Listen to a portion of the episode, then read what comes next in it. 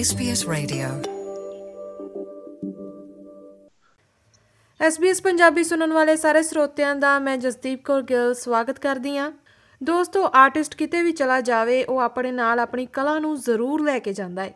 ਭਾਵੇਂ ਜਿੰਨੇ ਵੀ ਰੁਝੇਵੇਂ ਹੋਣ, ਉਹ ਆਪਣੀ ਕਲਾ ਦੇ ਲਈ ਜਿਹੜਾ ਸਮਾਂ ਹੈ, ਉਹ ਕੱਢ ਹੀ ਲੈਂਦਾ ਹੈ।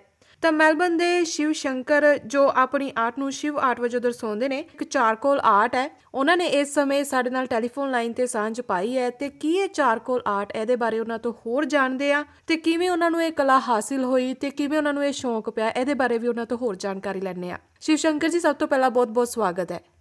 ਬਹੁਤ ਬਹੁਤ ਸ਼ੁਕਰੀਆ ਜੀ। ਜੀ ਮੇਰਾ ਪਹਿਲਾ ਸਵਾਲ ਤੁਹਾਨੂੰ ਇਹੀ ਹੈ ਕਿ ਇਹ ਚਾਰਕੋਲ ਆਰਟ ਕੀ ਹੈ ਤੇ ਇਹ ਬਾਕੀ ਆਰਟ ਨਾਲੋਂ ਕਿਵੇਂ ਡਿਫਰੈਂਟ ਹੈ?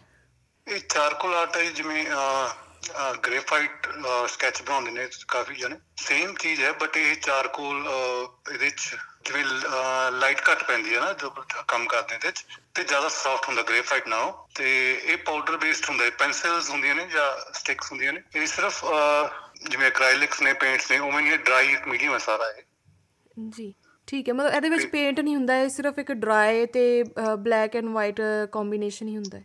ਹਾਂਜੀ ਇਹਦੇ ਚ ਮੋਸਟਲੀ ਬਲੈਕ ਐਂਡ ਵਾਈਟ ਚ ਹੀ ਆਉਂਦੇ ਨੇ ਤੇ ਥੋੜਾ ਜਿਹਾ ਕੰਮ ਕਰਨਾ ਇਹਦਾ ਡਿਫਰੈਂਟ ਆਉਂਦਾ ਹੈ ਕਿਉਂਕਿ ਕਿਉਂਕਿ ਪਾਊਡਰ ਬੇਸਡ ਹੈ ਤੇ ਕਦੀ ਵੀ ਇਹ ਸਮਝ ਹੋ ਸਕਦਾ ਥੋੜਾ ਜ਼ਿਆਦਾ ਕੇਅਰਫੁਲ ਰਹਿਣਾ ਪੈਂਦਾ।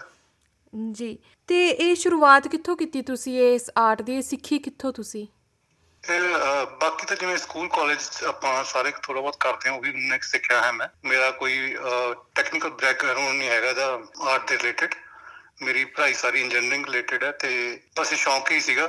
ਜਿਹੜਾ ਸਕੂਲ ਤੋਂ ਲੈ ਕੇ ਕਾਲਜ ਤੱਕ ਗਿਆ ਉਸ ਤੋਂ ਬਾਅਦ ਫਿਰ ਬੰਦ ਹੋ ਗਿਆ। ਤੇ 17 ਸਾਲ ਕੁਝ ਨਹੀਂ ਕੀਤਾ। ਫਿਰ ਕੋਵਿਡ 'ਚ ਜਦੋਂ ਸਾਰੇ ਵਿਹਲੇ ਸੀਗੇ ਤੇ ਆਪਣੇ ਬੇਟੇ ਨੂੰ ਬਿਜ਼ੀ ਰੱਖਣ ਲਈ ਮੈਂ ਥੋੜਾ ਬਹੁਤ ਉਹਨੂੰ ਆਰਟ ਕਰਾਉਂਦਾ ਸੀ। ਮੈਨੂੰ ਵੀ ਲੱਗਿਆ ਚਲੋ ਫ੍ਰੀ ਟਾਈਮ ਸਕੂਲ ਥੋੜਾ ਆਪਣੇ ਟਾਈਮ ਪਾਸ ਹੋ ਜਾਊਗਾ। ਤੇ। ਜਦੋਂ ਕੀਤਾ ਤੇ ਲੱਗਿਆ ਵੀ ਹਾਂ ਕਰ ਸਕਦੇ ਹਾਂ ਤੇ ਉਸ ਤੋਂ ਬਾਅਦ ਮੈਂ ਦੁਬਾਰਾ ਕੰਟੀਨਿਊ ਕੀਤਾ ਕਰਨਾ। ਜੀ ਤੇ ਤੁਸੀਂ ਆਸਟ੍ਰੇਲੀਆ ਕਦੋਂ ਕਾਏ ਪੰਜਾਬ ਤੋਂ ਇੰਡੀਆ ਤੋਂ ਕਿੱਥੋਂ ਬਿਲੋਂਗ ਕਰਦੇ ਹੋ?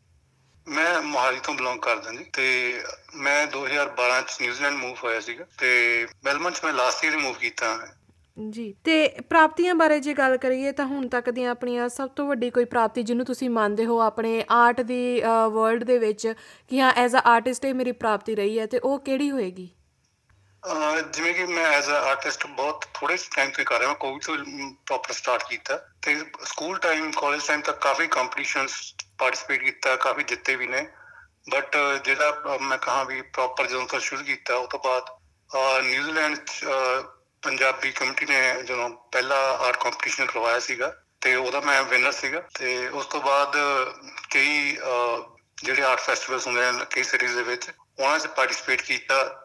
ਤੇ ਕਾਫੀ ਵਧੀਆ ਰਿਸਪੌਂਸ ਮਿਲਿਆ ਜਿਹੜੇ ਜਿਵੇਂ ਇੱਧਰ ਦੇ ਆਰਟਿਸਟ ਨੇ ਉਹਨਾਂ ਵੱਲੋਂ ਕਾਫੀ ਵਧੀਆ ਰਿਸਪੌਂਸ ਮਿਲਿਆ ਉਹਨੇ ਕਾਫੀ ਤਾਰੀਫ ਕੀਤੀ ਹੈ ਤੇ। ਅੱਜ ਕੱਲ ਡੋਨੀ ਬਰੁੱਕ ਦੇ ਵਿੱਚ ਇੱਕ ਕੈਫੇ ਹੈ ਸ਼ੇਡ ਕੱਪ ਕੈਫੇ ਤੇ ਉੱਥੇ ਮੈਂ ਆਰਟਿਸਟ ਇਨ ਰੈਜ਼ੀਡੈਂਸ ਹਾਂ। ਤੇ ਇਹਦਾ ਮਤਲਬ ਕਿ ਉਹਨਾਂ ਨੇ ਮੇਰੀਆਂ ਪੇਂਟਿੰਗਸ ਉੱਥੇ ਪਿਛਲੇ 3-4 ਮਹੀਨੇ ਤੋਂ ਡਿਸਪਲੇ ਕਰ ਰਹੇ ਨੇ ਉਹ। ਤੇ ਹਰੇਕ ਅਲਟਰਨੇਟਿਵ ਵੀਕਐਂਡ ਤੇ ਮੈਂ ਉੱਥੇ ਲਾਈਵ ਪੇਂਟਿੰਗ ਕਰ ਲੈਂਦਾ ਕਿ ਤੇ ਸਭ ਤੋਂ ਜਿਹੜੀ ਤੁਹਾਡੀ ਪਸੰਦ ਦੀ ਪੇਂਟਿੰਗ ਹੋਵੇ ਜਿਹੜੀ ਕਈ ਵਾਰ ਚਿੱਤਰਕਾਰ ਨੂੰ ਆਪਣੀ ਕੋਈ ਨਾ ਕੋਈ ਜਿਹੜੀ ਹੁੰਦੀ ਹੈ ਆਰਟ ਜਿਹੜੀ ਉਹ ਬੜੀ ਪਸੰਦ ਹੁੰਦੀ ਹੈ ਕੋਈ ਇਹੋ ਜਿਹੀ ਵੀ ਕੋਈ ਆਰਟ ਹੈਗੀ ਹੈ ਜਿਹੜੀ ਤੁਸੀਂ ਹੁਣ ਤੱਕ ਕੀਤੀ ਹੋਵੇ ਤੇ ਬੜੀ ਦਿਲ ਦੇ ਕਰੀਬ ਹੋਵੇ? ਹਾਂਜੀ ਇੱਕ ਤੋਂ ਪੇਂਟਿੰਗਸ ਮੈਨੂੰ ਬਹੁਤ ਵਧੀਆ ਲੱਗੀਆਂ ਨੇ। ਇੱਕ ਤਾਂ ਸਾਡੇ ਫੈਮਿਲੀ ਤੋਂ ਸੀਗੇ ਅਹ, ਸਰਦਾਰ ਅਹ, ਸੁੱਚਾ ਸਿੰਘ ਜੀ ਵੈਦ। ਉਹਨਾਂ ਦੀ ਪੇਂਟਿੰਗ ਬਣਾਈ ਸੀ। ਉਹਨਾਂ ਦੇ ਐਕਸਪਾਇਰ ਹੋਣ ਤੋਂ ਬਾਅਦ ਕਾਫੀ ਦਿਲ ਦੇ ਨੇੜੇ ਆ ਤੇ ਉਹ ਘਰ ਵੀ ਲੱਗੀ ਹੋਈ ਹੈ। ਮੈਂ ਆਪਣੇ ਘਰ ਹੀ ਲਾਈ ਹੈ। ਤੇ ਉਸ ਤੋਂ ਬਾਅਦ ਇੱਕ ਮੈਂ ਗੁਰੂ ਨਾਨਕ ਦੇਵ ਜੀ ਦੇ ਰਿਲੇਟਡ ਪੇਂਟਿੰਗ ਬਣਾਈ ਸੀਗੀ ਤੇ ਉਹ ਇੱਕ ਲਾਈਨ ਸਕੈਚ ਹੈ, ਮੈਂ ਆਪਣਾ ਇੱਕ ਆਰਟ ਫਾਰਮ ਟਰਾਈ ਕਰ ਰਿਹਾ, ਇੱਕ ਲਾਈਨ ਦੇ ਵਿੱਚ ਹੀ ਸਾਰਾ ਸਕੈਚ ਬਣਾਇਆ ਸੀਗਾ ਤੇ ਉਹ ਕਾਫੀ ਲੋਕਾਂ ਨੇ ਐਪਰੀਸ਼ੀਏਟ ਵੀ ਕੀਤਾ ਤੇ ਉਹ ਮੈਂ ਆਪਣੇ ਘਰੇ ਲਾਇਆ ਸੀ ਤੇ ਹੁਣੀ ਮੈਂ ਉਸਦਾ ਜਿਹੜਾ ਇੱਕ ਐਕਸਪੈਂਡਡ ਫਾਰਮ ਬਣਾ ਰਿਹਾ ਤੇ ਉਹਦੇ ਵਿੱਚ ਇੱਕ ਲਾਈਨ ਦੇ ਵਿੱਚ ਹੀ ਗੁਰੂ ਨਾਨਕ ਦੇਵ ਜੀ ਦੇ ਬਰਥ ਤੋਂ ਲੈ ਕੇ ਜਿਹੜੀਆਂ ਉਹਨਾਂ ਦੀ ਲਾਈਫ ਦੀਆਂ ਮੇਨ ਇਵੈਂਟਸ ਨੇ ਆਪਾਂ ਜਾਣਦੇ ਆ ਉਹ ਸਾਰੀਆਂ ਕਵਰ ਹੋਣੀਆਂ ਬਟ ਉਹ ਸਾਰੀ ਪੇਂਟਿੰਗ ਇੱਕ ਲਾਈਨ ਦੇ ਵਿੱਚ ਹੈ ਉਹਦੇ ਵਿੱਚ ਜਿਵੇਂ ਉਹਨਾਂ ਨੇ ਜਦੋਂ ਜਨੇਊ ਦਾ ਖੰਡਨ ਕੀਤਾ ਜਾਂ ਭੁੱਖੇ ਸਾਧੂਆਂ ਨੂੰ ਲੰਗਰ ਛਕਾਇਆ ਤੇ ਜਾਂ ਜਦੋਂ ਵੇਗੀ ਨਦੀ ਚ ਤਿੰਨ ਦਿਨ ਰਹੇ ਤੇ ਉਦਾਸੀਆਂ ਦਾ ਤੇ ਅਮ, ਭਾਈ ਲਾਲੋ ਵਾਲੀ ਸਾਖੀ ਜਿਹੜੀ ਆਪਾਂ ਸਾਰੇ ਜਾਣਦੇ ਆ ਵਲੀ ਕੰਧਾਰੀ ਵਾਲੀ ਜਾਂ ਉਹਨਾਂ ਖੇਤੀ ਕਰਨ ਬਾਰੇ ਇਹ ਸਾਰਾ ਕੁਝ ਇੱਕ ਲਾਈਨ ਦੇ ਵਿੱਚ ਡਿਪਿਕਟ ਕੀਤਾ ਗਿਆ। ਤੇ ਬਹੁਤ ਜਲਦ ਫ- ਫਿਲਹਾਲ ਮੈਂ ਇਸੇ ਪੇਂਟਿੰਗ ਤੇ ਕੰਮ ਕਰ ਰਿਹਾ ਤੇ ਬਹੁਤ ਜਲਦੀ ਪੂਰੀ ਕਰਕੇ ਸਾਰਿਆਂ ਨਾਲ ਸਾਂਝੀ ਕਰਾਂਗਾ। ਜੀ ਤੇ ਵੈਸੇ ਆਮ ਤੌਰ ਤੇ ਕਿੰਨਾ ਕੁ ਸਮਾਂ ਲੱਗ ਜਾਂਦਾ ਹੈ ਜਦੋਂ ਤੁਸੀਂ ਕੋਈ ਵੀ ਇੱਕ ਆਪਣਾ ਪ੍ਰੋਜੈਕਟ ਫੜਦੇ ਹੋ ਤੇ ਉਹਨੂੰ ਪੂਰਾ ਕਰਨ ਦੇ ਵਿੱਚ ਮੁਕੰਮਲ ਕਰਨ 'ਚ ਕਿੰਨਾ ਕੁ ਸਮਾਂ ਲੱਗ ਜਾਂਦਾ ਹੈ? ਮੈਂ ਤੁਹਾਡਾ ਧੰਨਵਾਦ ਕਰਾਂਗਾ ਤੇ ਇਹ ਸਵਾਲ ਪੁੱਛਣ ਲਈ ਕਿਉਂਕਿ ਆਪਣੀ ਕਮਿਊਨਿਟੀ 'ਚ ਕਾਫੀ ਲੋਕਾਂ ਨੂੰ ਲੱਗਦਾ ਵੀ ਇਹ 2-3 ਘੰਟੇ 'ਚ ਪੇਂਟਿੰਗ ਬਣ ਜਾਂਦੀ ਹੈ ਤੇ ਜਿਹੜਾ ਇੱਕ ਛੋਟੀ ਤੋਂ ਛੋਟੀ ਮੈਂ ਇਹ 2 ਤੇ ਕੰਮ ਕਰਦਾ ਜਦੋਂ A3 ਤੇ, ਉਹ ਇੱਕ ਪੋਰਟਰੇਟ ਬਣਾਉਣ ਨੂੰ ਵੀ 25 30 ਘੰਟੇ ਲੱਗ ਜਾਂਦੇ ਤੇ। ਤੇ ਜਿਉਂ ਜਿਉਂ ਪੇਂਟਿੰਗ ਵੱਡੀ ਹੋਈ ਜਾਂਦੀ ਹੈ ਉਹ ਕਈ ਵਾਰ 100 100 ਘੰਟੇ ਵੀ ਲੱਗ ਜਾਂਦੇ ਨੇ। ਜੀ, ਤੇ ਇੰਨਾ ਸਮਾਂ ਮਤਲਬ ਮੈਲਬਨ ਵਰਗੇ ਸ਼ਹਿਰ ਦੇ ਵਿੱਚ ਰਹਿਣਾ ਤੇ ਕਾਫੀ ਬਿਜ਼ੀ ਹੁੰਦੀ ਹੈ ਲਾਈਫ ਵੀ, ਜਿਵੇਂ ਕੰਮ ਤੇ ਵੀ ਜਾਣਾ, ਪਰਿਵਾਰ ਵੀ ਦੇਖਣਾ। ਤੇ ਸਮਾਂ ਕਿਵੇਂ ਕੱਢਦੇ ਹੋ ਫਿਰ ਇੰਨਾ ਸਾਰਾ, ਜਦੋਂ ਤੁਸੀਂ ਆਰਟ ਦੇ ਲਈ ਸਮਾਂ ਕੱਢਣਾ ਹੋਵੇ? ਹਾਂਜੀ ਹੈ ਤਾਂ ਹੁੰਦਾ ਤਾਂ ਇਹ ਔਖਾ ਪਰ ਹੁਣ ਅਹ, ਜਦੋਂ ਸ਼ੌਂਕ ਹੈ ਤੇ ਉਹਦੇ ਵਾਸਤੇ ਮਿਹਨਤ ਤਾਂ ਕਰਨੀ ਪੈਣੀ ਹੈ। ਤੇ ਮੋਸਟਲੀ ਇਹ ਹੁੰਦਾ ਕਿ ਅਹ, ਮੈਂ ਫਰਾਈਡੇ ਨਾਈਟ ਤੇ ਸੈਟਰਡੇ ਨਾਈਟ ਜਦੋਂ ਅਹ, ਜਿਹੜੇ ਕੰਮ ਕਰ ਨਿਬੜ ਜਾਂਦੇ ਨੇ ਬੱਚੇ ਬੱਚਾ ਸੌ ਜਾਂਦਾ ਉਸ ਤੋਂ ਬਾਅਦ ਮੈਨੂੰ ਹੁੰਦਾ ਕਿ ਰਾਤ ਨੂੰ ਮੈਂ 12 ਵਜੇ ਤੋਂ ਲੈ ਕੇ ਸਵੇਰੇ 5-6 ਵਜੇ ਤੱਕ ਆਪਣਾ ਬਹਿ ਕੇ ਆਰਾਮ ਨਾਲ ਆਰਟ ਕਰਦਾ। ਰੂਟੀਨ ਹੈ ਕਿ ਕੋਸ਼ਿਸ਼ ਕਰੀਦੇ ਕਿ ਇੰਨਾ ਟਾਈਮ ਤਾਂ ਘੱਟੋ ਘੱਟ ਦੇ ਸਕਾਂ। ਜੀ। ਤੇ ਚੁਣਦੇ ਕਿਵੇਂ ਹੋ ਕਿ ਕਿਹੜੀ ਆਰਟ ਕਰਨੀ ਹੈ ਉਹਦਾ ਟੌਪਿਕ ਉਹਦਾ ਮਾਡਲ ਕਿਵੇਂ ਡਿਸਾਈਡ ਕਰਦੇ ਹੋ?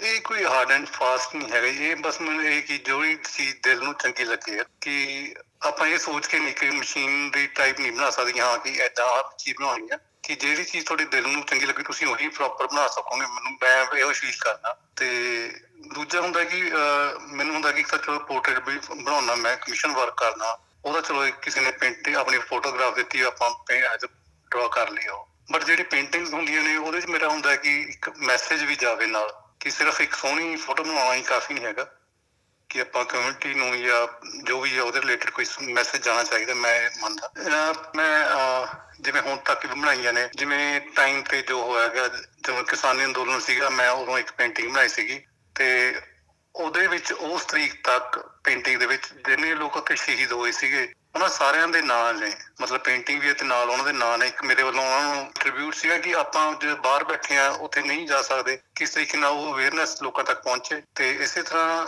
ਜਿਵੇਂ ਡੋਮੈਸਟਿਕ ਵਾਇਲੈਂਸ ਤੇ ਦੋ ਪੇਂਟਿੰਗਸ ਬਣਾਈਆਂ ਨੇ ਮੈਂ, ਕਈ ਲੋਕ ਮਿਲਿਆ ਜਿਨ੍ਹਾਂ ਨੇ ਆਪਣੀ ਸਟੋਰੀ ਸ਼ੇਅਰ ਕੀਤੀਆਂ। ਤੇ ਫਿਰ ਉਹਦੇ ਰਿਲੇਟਡ ਕੋਈ ਦੋ ਪੇਂਟਿੰਗਸ ਬਣਾਈਆਂ ਨੇ ਕਿ ਕਿਵੇਂ ਕੀ ਉਮੀਦਾਂ ਹੁੰਦੀਆਂ ਨੇ, ਕਿਸ ਥਰੂ ਜਾਣਾ ਪੈਂਦਾ, ਤੇ ਉਹਦਾ ਕੀ ਇਫੈਕਟ ਹੁੰਦਾ। ਜੀ, ਜਿਵੇਂ ਹਰ ਕਲਾ ਦੇ ਪਿੱਛੇ ਕੋਈ ਕਿੱਸਾ ਹੁੰਦਾ ਹੈ। ਹਾਂਜੀ ਹਾਂਜੀ ਬਿਲਕੁਲ ਜੀ। ਤੇ ਇਸੇ ਤਰ੍ਹਾਂ ਮਤਲਬ ਇਹ ਮੇਰੇ ਕੁਝ ਫੇਵਰੇਟ ਟੌਪਿਕਸ ਨੇ ਵੀ। ਮੈਂ ਇਹ ਚੀਜ਼ਾਂ ਕਵਰ ਕਰਨਾ ਚਾਹੁੰਦਾ ਹੁੰਦਾ ਜਿਵੇਂ ਮਦਰ ਤੇ ਹਨਾ ਮਦਰਹੁੱਡ ਤੇ। ਜੀ। ਹਾਂਜੀ। ਤੇ ਜਿਵੇਂ ਪਰਿਵਾਰ ਦੇ ਨਾਲ ਵੀ ਤੁਸੀਂ ਕਹਿੰਦੇ ਹੋ ਕਿ ਪਰਿਵਾਰ ਦੇ ਵਿੱਚ ਤੁਸੀਂ ਸਮਾਂ ਕੱਢਦੇ ਹੋ ਤੇ ਪਰਿਵਾਰ ਦਾ ਕਿਵੇਂ ਦਾ ਤੁਹਾਨੂੰ ਸਹਿਯੋਗ ਮਿਲਦਾ ਹੈ ਹਾਂ ਸ਼ੁਰੂ ਤੋਂ ਵੀ ਠੀਕ ਕਰਦੇ ਨੇ ਵੀ ਐਪਰੀਸ਼ੀਏਟ ਕਰਦੇ ਸੀਗੇ। ਤੇ ਸ਼ੌਂਕ ਸੀਗਾ ਸ਼ੁਰੂ ਤੋਂ ਵੀ ਚਲੋ ਜਿਵੇਂ ਸਕੂਲ ਕਾਲਜ ਚ ਤੱਕ ਸੀਗਾ ਉਹ ਤੋਂ ਉਦੋਂ ਹੀ ਕਾਫੀ ਪਾਰਟਿਸਿਪੇਟ ਕਰਦੇ ਸੀਗੇ। ਤੇ ਹੁਣ ਮੈਨੂੰ ਕਾਫੀ ਹੈ ਵੀ ਮੇਰੇ ਬੇਟੇ ਨੂੰ ਵੀ ਸ਼ੌਂਕ ਹੈ ਨਾਲ। ਮੈਨੂੰ ਹੁੰਦਾ ਚਲੋ ਦੇਖ ਕੇ ਉਹ ਵੀ ਸਿੱਖਦਾ ਆਪੇ ਸਿੱਖਦਾ। ਤੇ ਫੈਮਿਲੀ ਨੂੰ ਵੀ ਹੁੰਦਾ ਵੀ ਚਲੋ ਜਿਵੇਂ ਹੁਣ ਮੈਂ ਇੱਥੇ ਜਿਵੇਂ ਆਰਟਿਸਟ ਇਨ ਰੈਜ਼ੀਡੈਂਸ ਆ ਤਾਂ ਉੱਥੇ ਮੈਂ ਆਲਟਰਨੇਟਿਵ ਵੀਕਐਂਡ ਤੇ ਜਾਣਾ ਲਾਈਵ ਪੇਂਟਿੰਗ ਕਰਦਾ ਤੇ ਪਿੱਛੋਂ ਜੋ ਘਰ ਦੇ ਰਿਸਪੌਂਸਿਬਿਲਟੀਆਂ ਨੇ ਉਹ ਜਿਵੇਂ ਮੇਰੀ ਵਾਈਫ ਆਪੇ ਹੈਂਡਲ ਕਰਦੇ ਨੇ। ਜਾਂ ਕਿਤੇ ਐਗਜ਼ਿਬਿਟ ਕਰਦਾ ਪਬ ਇੱਥੇ ਇਵੈਂਟਸ ਤੇ ਜਿਹੜੇ ਆਪਣੇ ਲੋਕਲ ਹੁੰਦੇ ਨੇ। ਤੇ ਬਾਕੀ ਉਹ ਪਿੱਛੋਂ ਆਪੇ ਹੈਂਡਲ ਕਰੀ ਜਾਂਦੇ ਮੈਨੂੰ ਉਹਦੀ ਥੋੜੀ ਟੈਨਸ਼ਨ ਘੱਟ ਰਹਿੰਦੀ ਹੈ ਫਿਰ ਵਧੀਆ ਰਹਿੰਦਾ। ਸਪੈਸ਼ਲੀ ਜਿਵੇਂ ਰਾਤੀ ਆਪਣਾ ਬਹਿ ਕੇ ਕੰਮ ਕਰਨਾ ਉਦੋਂ ਜੇ ਬੇਟੇ ਨੂੰ ਕੁਝ ਲੋੜ ਹੈ ਜਾਂ ਉਹਨੂੰ ਸਾਹਮਣਾ ਉਹ ਆਪੇ ਦੇਖੀ ਜਾਂਦੇ ਨੇ। ਉਹਦੇ ਉਹਦਾ ਬਹੁਤ ਬਹੁਤ ਧੰਨਵਾਦ ਵੀ ਕਰਦਾ। ਜੀ ਯਾਨੀ ਸਾਥੀ ਦਾ ਪੂਰਾ ਸਾਥ ਮਿਲ ਰਿਹਾ ਹੈ। ਨਹੀਂ ਬਿਲਕੁਲ। ਅਸ- ਅਸਲ 'ਚ ਮੈਂ ਨਾ ਪਹਿਲਾਂ ਛੱਡ ਚੁੱਕਿਆ ਸੀਗਾ ਇੱਕ ਸਟੇਜ ਤੇ ਕਰਨੀ ਪੇਂਟਿੰਗ ਜਿਵੇਂ ਜਦੋਂ ਜੌਬ ਜੂ ਕਰਦੇ ਰਹੇ ਇੱਥੇ। ਤੇ ਮੇਰੀ ਵਾਈਫ ਨੇ ਮੈਨੂੰ ਕਾਫੀ ਵਾਰ ਕਿਹਾ ਕਹਿੰਦੀ ਤੁਸੀਂ ਕਰਦੇ ਸੀਗੇ ਵੀ ਤੁਸੀਂ ਕਰਿਆ ਕਰੋ। ਤੇ ਮੇਰੇ ਦਿਮਾਗ ਸੀਗਾ ਕਿ ਹੁਣ ਕਾਫੀ ਗੈਪ ਹੋ ਗਿਆ ਸ਼ਾਇਦ ਹੁਣ ਨਹੀਂ ਹੋ ਸਕਦੀ।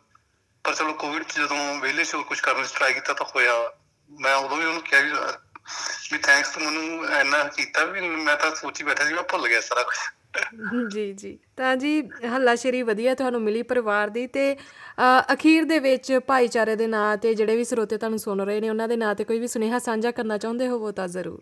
ਹਾਂਜੀ ਇੱਕ ਤਾਂ ਦੇਖੋ ਜੀ ਆਪਣੇ ਬੱਚਿਆਂ ਨੂੰ ਜਿਵੇਂ ਆਪਾਂ ਆਪਣੇ ਇੱਥੇ ਅਹ, ਜਿੰਨੀ ਦੇਰ ਮੈਨੂੰ ਇੱਥੇ ਆਇਆ ਨੂੰ ਮੈਂ ਨੋਟ ਕੀਤਾ ਵੀ ਇੱਥੇ ਅਹ, ਜਿਵੇਂ ਭੰਗੜੇ ਨੂੰ ਲੈ ਕੇ ਜਾਂ 뮤직 ਨੂੰ ਲੈ ਕੇ ਕਾਫੀ ਆਪਣੇ ਬੱਚਿਆਂ ਨੂੰ ਸਪੋਰਟ ਕਰਦੇ ਹਾਂ ਆਪਾਂ।